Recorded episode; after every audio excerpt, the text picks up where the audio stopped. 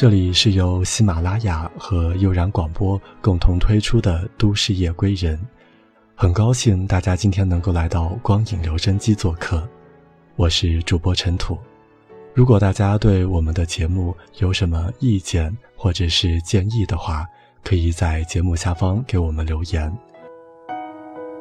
那么最近喜马拉雅为了庆祝用户突破一点二亿，推出了参与一亿体。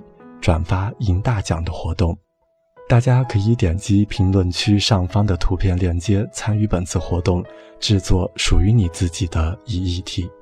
同时还可以转发微博、微信，就有机会获取神秘大奖，还有机会出现在 APP 开屏广告上。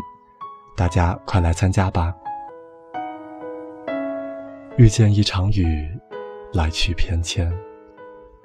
然后一次醉，或者是梦后的睁眼，再不见水光潋滟，只是细看看天空的容颜，这清清浅浅的世界，终于开始像个秋天。而在这一切之前，不妨让思维跳荡关联，回到那个还未走远的夏天。关于他的那么多字眼。冰淇淋与操场边，荷尔蒙与残景的拳头，放声的狂歌与低音浅唱的诗篇。这一切无需多言。我们经历的那些流年，有四锦繁花开遍。它的名字叫做青春。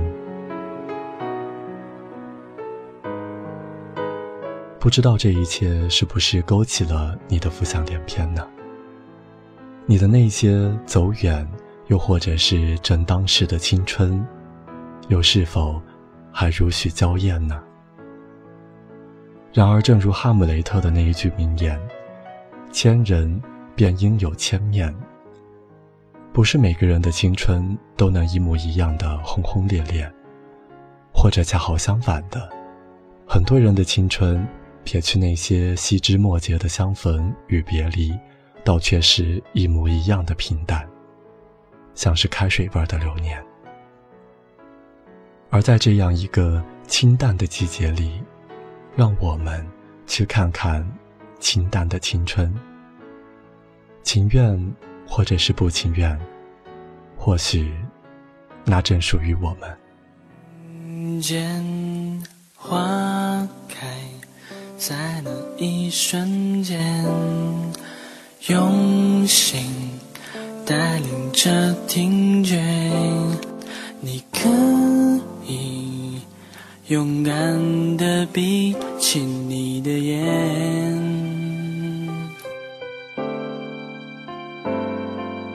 多么灿烂的季节，谁用心？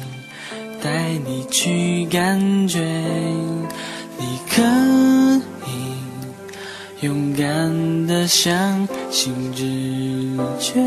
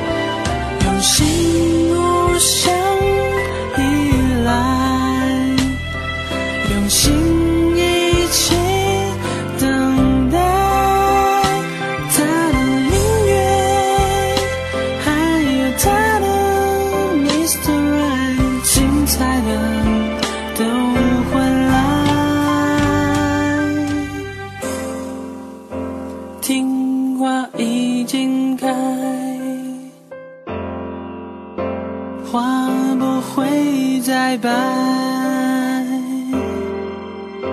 再冷的冬天也有花开。光影的列车在日落后启程，静默着向前。他试着在日出前向青春道一声好，然后告别。那么今天陈图要跟大家分享到的是一部拍摄于两千零四年的电影《日出前向青春告别》。事实上，这部电影有着一个与内容不相符合的片名《日出青春告别》。如果你因此以为电影里边有一些救赎涅槃之类的情节的话，恐怕这要让你失望到底了。或许由英文片名直译过来的《星球上的一天》，才与这一百一十分钟的氛围最为贴切吧。这颗浅蓝星球上的某一座城市，一群普通的年轻人，在冬天末尾的平常一天，三个故事始终独立，却又被巧妙地串联起来，没有起伏平仄，甚至平淡到乏味。可正是因为这些。描写着青春的主要模样。平淡的故事下，人物的塑造显得尤为困难，却也尤为重要。所幸这部片子完成的很好。这一群人里，有着雄心勃勃的电影计划，却只能自嘲不敢付诸实践的中泽；有着刚刚和中泽确立恋爱关系。却又对中泽女性朋友的存在很介意的真纪，有着有些花痴，但对朋友又很讲义气的凯特，还有着成熟稳重，但也面临着感情问题的文学青年正道，帅气文雅却又没有主见到懦弱的老好人川地，外表凶恶却总是失恋又因为发型问题而大为受伤的西山。还有那个除了饮下《三国志》之外没有任何存在感的，甚至连名字也没有提到的某某。他们都很普通，但就是因为普通，而显得鲜明而又生动。这样的一群人在京都三月的夜晚聚在一起，经历了欢乐但也平常的一顿聚餐。一些中规中矩的嬉闹，看见本地新闻上有个倒霉蛋被卡在两栋楼中间，有条可怜的鲸鱼搁浅在了沙滩，小插曲般的有一个家伙酒后失了态，然后告别，再然后，又因为鲸鱼而重逢在沙滩。原来，分割今天与明天的。不是午夜的十二点，或是零点，而是带着光与温柔的那第一抹日光线。在日出前，我们简简单单的聊天，不知不觉的告别一些，又迎接一些；而在日落之后，看见碧海蓝天。电影运用平行剪辑的手法。非线性叙述的将三个独立的故事打乱，但这种打乱不同于克里斯托弗·诺兰在记忆碎片中炫技时的四十七个片段。关于青春的这部电影，只是想借由此告诉我们青春的琐碎与晦涩，而这恰恰是平铺直叙所体现不了的奇妙张力。另外两个故事中。非法赌博的川崎，为了逃避追捕而卡在两栋楼中间，整夜不得动弹。消防员束手无策之下，干脆老神在在的在一边烤起火炉。电视台的记者火速赶往现场来报道，却又很快被另一条新闻吸引过去。夜深风冷，四下寂静中。只有一直热心安慰他、鼓励他的营救队员松本，从他的低吟声中发现，两人原来还是高中校友。于是，这对奇怪的组合在黎明前唱起了高中的校歌。冷风中，传奇渐渐哽咽。而在海边的黄昏，红衣少女写下了遗书，静静地走向大海，与海中归来的滑板少年擦肩而过。忽然一声巨响，两人侧头，才惊觉一头巨大的鲸鱼搁浅在了沙滩。少女加入了营救的队伍，而电视台的记者也很快赶到。于是这一夜。有人尽力营救，有人拍照留念，而有人拉开旗帜，慷慨激昂地发表着维护生态的演说。而这一切无果后的日出前，沙滩回到了黄昏的清冷，回到了黄昏时的只有少女与搁浅的鲸鱼。他听着鲸鱼的呼吸渐止，终于。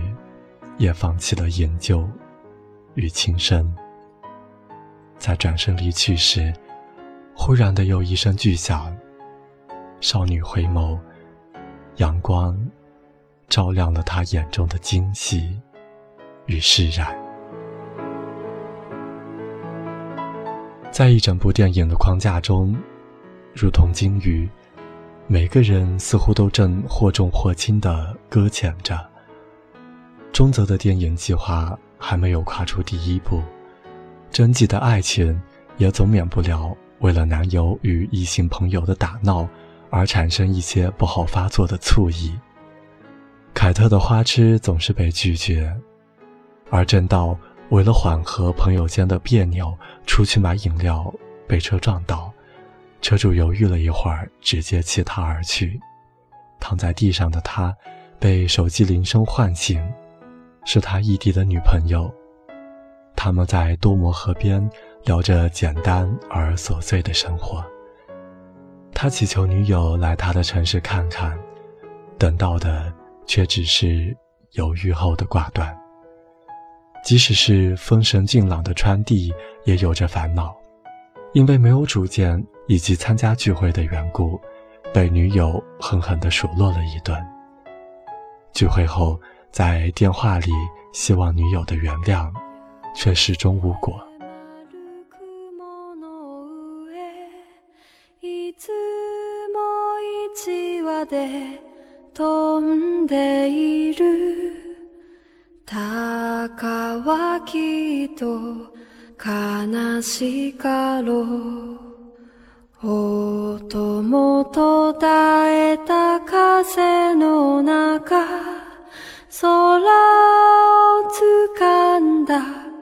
その翼休めることはできなくて。心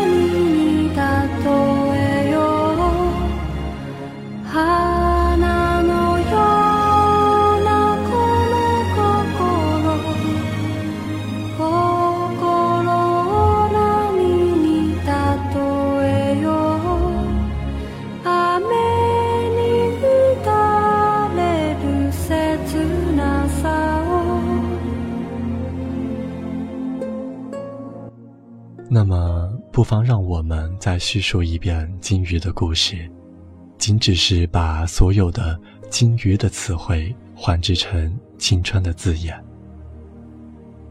我们的青春，在它的原属地自由嬉戏。我们有的时候会不惜下水与之在一起，而偏偏这时候，它被冲上了岸，裸露在现实的空气中。他的这一步，走得轰轰烈烈，甚至再也不能靠外力回到从前。这时候，很多人会上去援救，可事实上，援救似乎只是为了在电视上露个脸。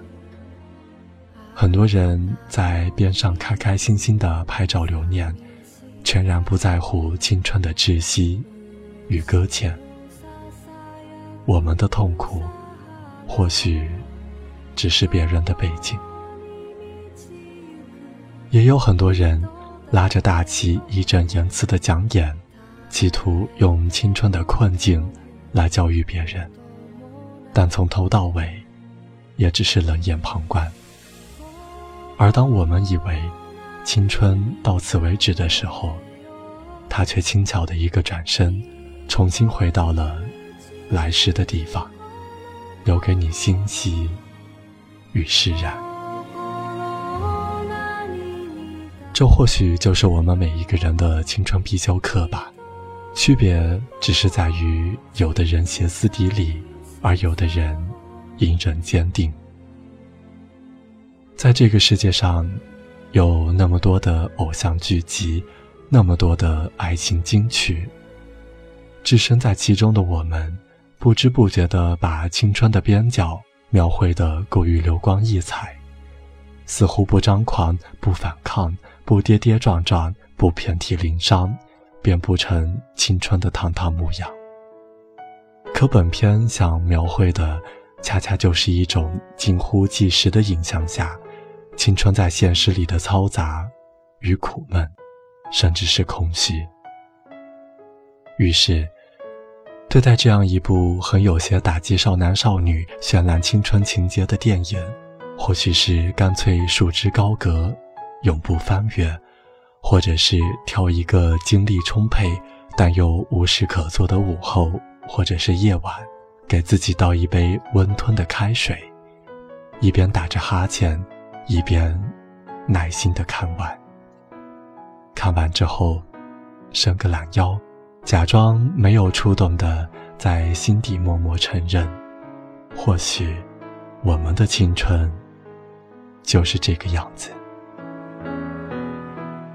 这或许也可以算是一部励志电影，但却没有一般励志电影的激昂语调和向上主题。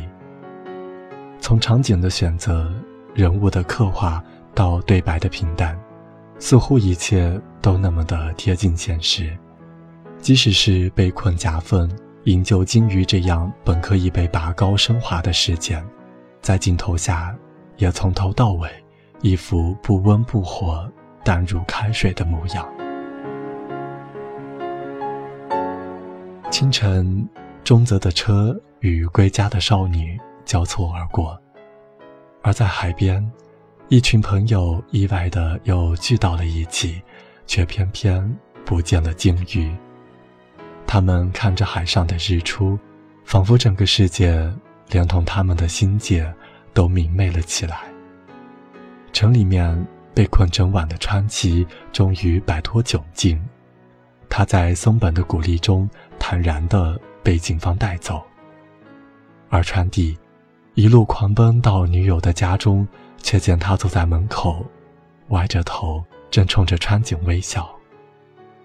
他们互相道着早上好，然后轻轻地交换了一个拥抱。刚刚风无意吹起，花瓣随着